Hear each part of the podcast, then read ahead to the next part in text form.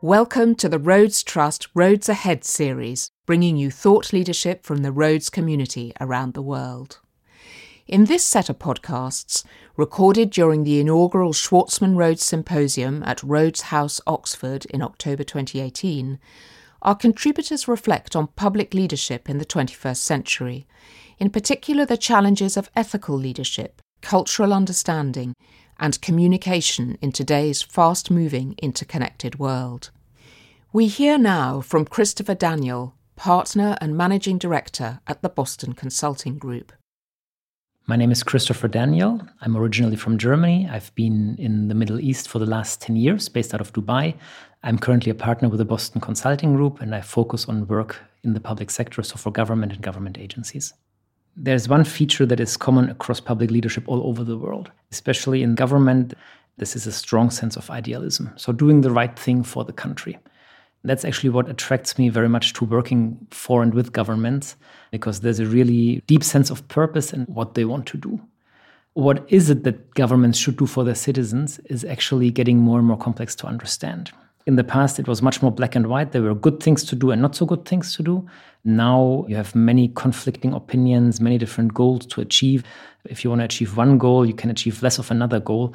That's very difficult for leaders today. It's about balancing priorities, but also in the very first point about understanding the priorities. Do you focus on trying to solve a short term problem? Do you try on doing the right thing in the medium term? Do you have a clear understanding of where your country is going to? I think that's something that the governments I serve do extremely well by providing a very clear picture of this is how I want my country to look like in 10 years. The UAE has even issued a centennial saying this is how I want our place to look like in 2071. Taking a position to say 50 years out, this is how we want to be seen is, I think, a very, very courageous aspiration. If you think a little bit about what has changed in government in the last years, and that includes all the countries on a global scale, is that in the past, government leadership was much more long term, much more consistent. People were elected into power, parties were elected into power, and every eight or 10 years you would see a shift. But in that time frame, it, it remained relatively stable. Now, in the past years, you have seen that prime ministers change every year, every two years, political parties change very often. And so the path forward for a government also changes quite fundamentally in the things that they want to achieve. And you can draw very much parallels to what companies went through. They went through a very similar change over the last 20 years. The average tenure of a CEO has declined and is now just over a year. A world leading company is at a risk of losing that position within three years of their existence. So, something that has hit the industry 20 years ago is hitting governments at the moment. And that has a huge impact on public leadership. Now, if you think about companies, if you take it very black and white, there's two scenarios emerging. One is that you have companies that are really good at creating a vision, creating a bold aspiration to say, this is what we want to achieve. Think about Tesla with the electric car or the travel to Mars, or think about Apple with the iPhone. This is bold vision, and their shareholders are willing to go through years and years of no profit and no dividends because they know there's a bold vision. On the other extreme, you have those that move from one short term goal, okay, we need to pay out a dividend, we need to make profit, to the next and suffer a lot from these short term actions. You can build a lot of parallels to the government as well. Again, if you want to simplify it, you have two options. Either countries are going to be in a position to say, this is our vision for the future, and this is how we want to be as a country. This vision needs to unite a lot of people behind them then they can achieve a certain amount of stability because this is beyond party politics and they can start executing towards this vision, or they fall into the same risk like companies do of saying we need one short term achievement after the other. This is where a lot of the current rhetoric of populism are coming into play. I think the countries like Dubai or the United Arab Emirates have done an incredibly good job in putting out these visions and saying these are the countries we want to be in future. Now you can argue about a lot of details in these visions, but the power of having one unified picture that moves all the government entities, all the leaders and the population is actually very powerful. In my view, today's governments are built to work on two things, and that's providing a certain service and providing regulation. Now, the regulation that governments are used to issue are regulations that last forever. If you look at some basic laws, you will see that some of them are uh, several hundreds of years old.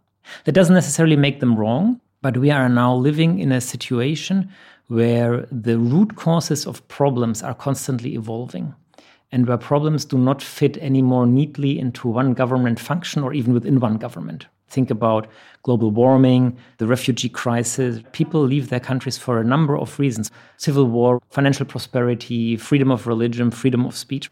There's not one single country that can fix all these problems. If just one country manages to get their carbon dioxide emissions under control, doesn't mean that global warming is solved. The big challenge is that these problems become more and more complex. The root causes evolve, and you have what is called a wicked problem the current government and the current government structures are not in a position that they can solve these wicked problems.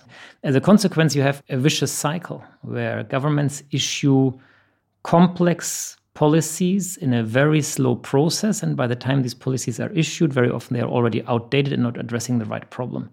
So, what governments really need to think about is how can we set ourselves up in a way that we are more flexible in answering these problems, that we get a more multidisciplinary approach going, that we overcome the siloed thinking, this hierarchical rules based thinking of this is my entity, this is your entity, we each have our own mandate and need to find a better way of collaborating.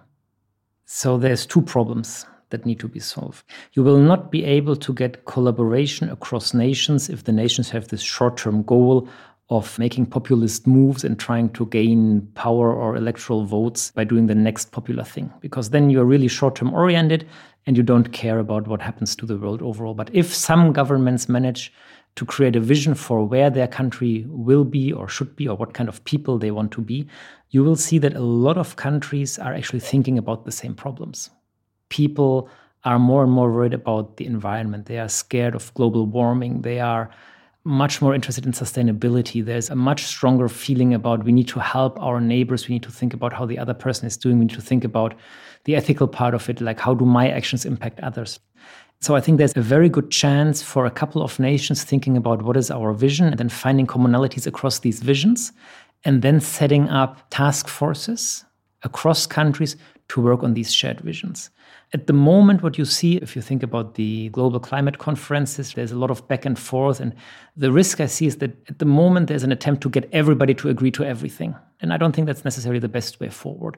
If you can have a few powerful countries, strong economies agree on something that's already going to make a big impact and a big improvement. And then a number of countries will follow. Others probably are not in a position to follow yet. But if you get 50% to do something good, that's better than 0% doing something good or 100% doing something a little bit with very limited impact. That's one of the problems that needs to be overcome. The other problem that needs to be overcome is how do you think about your own resources? You can break that down to a ministry level, to a government level. There's always this thinking about, okay, how much money and how much manpower. Only if you find a way of cooperating together that overcomes this purely resource based thinking, then you will be able to overcome this silo thinking. There is not many good ways of how you can overcome this because at the end it comes down to how do you allocate funding to specific tasks. And once you allocate funding, then you automatically have resources allocated and boundaries created. So, what you probably need to think about is a little bit like what is done in sports. You can think about setting out performance targets. If your federation achieves this many medals in these Olympic Games, your funding next year will be higher so that you create an incentive for different teams from different countries or different functions within one government to work together to achieve certain outcomes so that the next year they can have more funding and more resources to deploy. Once you've solved this question of how can you get people from different ministries work together, you also have a very good answer on how can you get ministries from different countries work together more efficiently. You hear so many things about the future is going to be worse than the past and that things are not going to get better. This instilling of fear is a big driver of what a lot of these populist movements are currently trying to embrace. And I think it's very important to be aware that that's actually not true. The world has made so much progress over the last 10, 20, 50 years. There's a lot less war, there's a lot less poverty, there's a lot more education, there's a lot less hunger. If you look at the big picture, I think there's very little things that have not improved over the last years. And I do not see a single reason why things shouldn't get better. If you think about what are the things that scare us at the moment, you put them in comparison to the things that scared us 50 years ago, they are much less scary. 50 years ago, we had the big divide between communism and capitalism. We had the Cold War. We had the nuclear threats going around. So Yes, in the moment where you see yourself in a situation, it's always scary. But if collectively everybody took a step back and observed the life our grandparents lived, the life our parents lived, the life we live. There's been a constant improvement, and I don't see a single reason why it shouldn't get also better for our children.